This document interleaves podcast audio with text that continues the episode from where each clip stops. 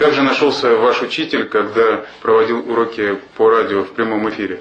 Вы знаете, он был человек с большим опытом, помимо всего прочего, у него огромная, как говорится, культура, она заложена, поскольку он э, был рожден, так сказать, в семье какой-то, по-моему, связанной немножко и с аристократией, дворянством.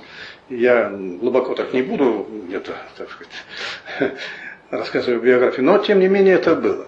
И он э, много читал, он очень многое знал. Но самое главное, он общался с людьми, которые его окружали, и причем разных слоев. Здесь были интеллигенции, совсем простачки, он и вырос как-то в спортивной среде, понимаете. И все это дало ему возможность вести себя так, я бы сказал, по-актерски, по-актерски. То есть он мог приспособиться к любой аудитории.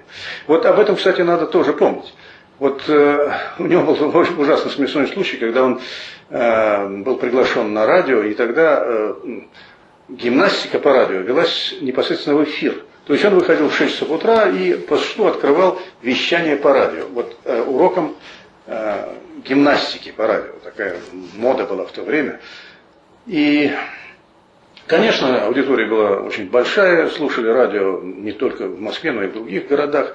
И, в общем-то, многие как-то вот так э, в то время они подчинялись как бы вот такому э, режиму. Вставали рано на работу и делали гимнастику по радио. Вот. И однажды он э, попал просто в какую-то ситуацию, которая, в общем-то, с одной стороны анекдотичная, с другой стороны, это, в общем-то, сознание того, что тебя слушает огромная аудитория, тем более время-то какое было в то время. Это же был 20, э, э, если мне не изменяет, 29 30 год, и тогда, в общем-то, как-то особенно к этому было внимание такое со стороны там и правительства и других кругов, вообще время такое неспокойное. Вот. Но тем не менее, тем не менее, он э, как-то нашелся э, вот в таких обстоятельствах и э, продолжил, как ни в чем не бывало, вот свой урок. А было дело так, если конкретизировать.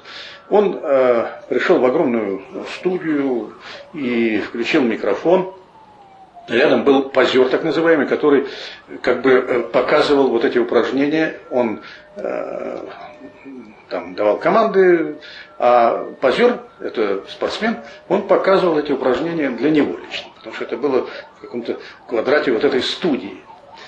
И вдруг, когда он сказал, внимание, говорит Москва, услышал за спиной страшный грохот. Ну, поначалу, вот как он рассказывал, подумал, что позер только упал, не стало, не все.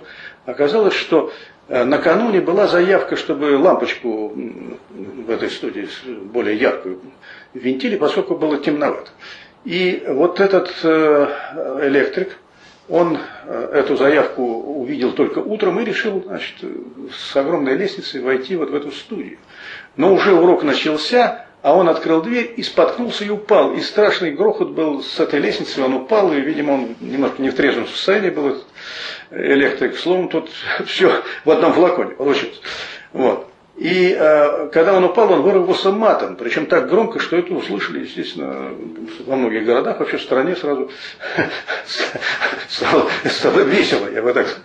Вот. И э, тогда, недолго думая, Синявский э, значит, э, среагировал, моментально среагировал. Он говорит, вас приветствовал наш электрик дядя Вася.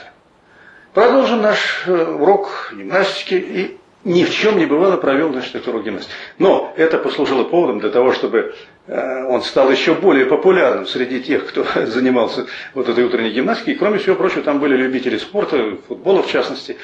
И посыпались письма, огромное количество писем э, с просьбой э, попробовать вот ему вести непосредственно репортажи о спортивных соревнованиях, в частности о футболе. И вот именно тогда, э, вот после этих писем, э, он э, попробовал себя уже непосредственно на стадионе, э, в эфир рассказывал о футбольном матче. О футбольном матче. Причем, э, как он мне объяснял, что это было на стадионе где-то э, э, в Сокольниках, И там трибун по существу не было. Стояли вокруг поля люди, такая, знаете, обстановка.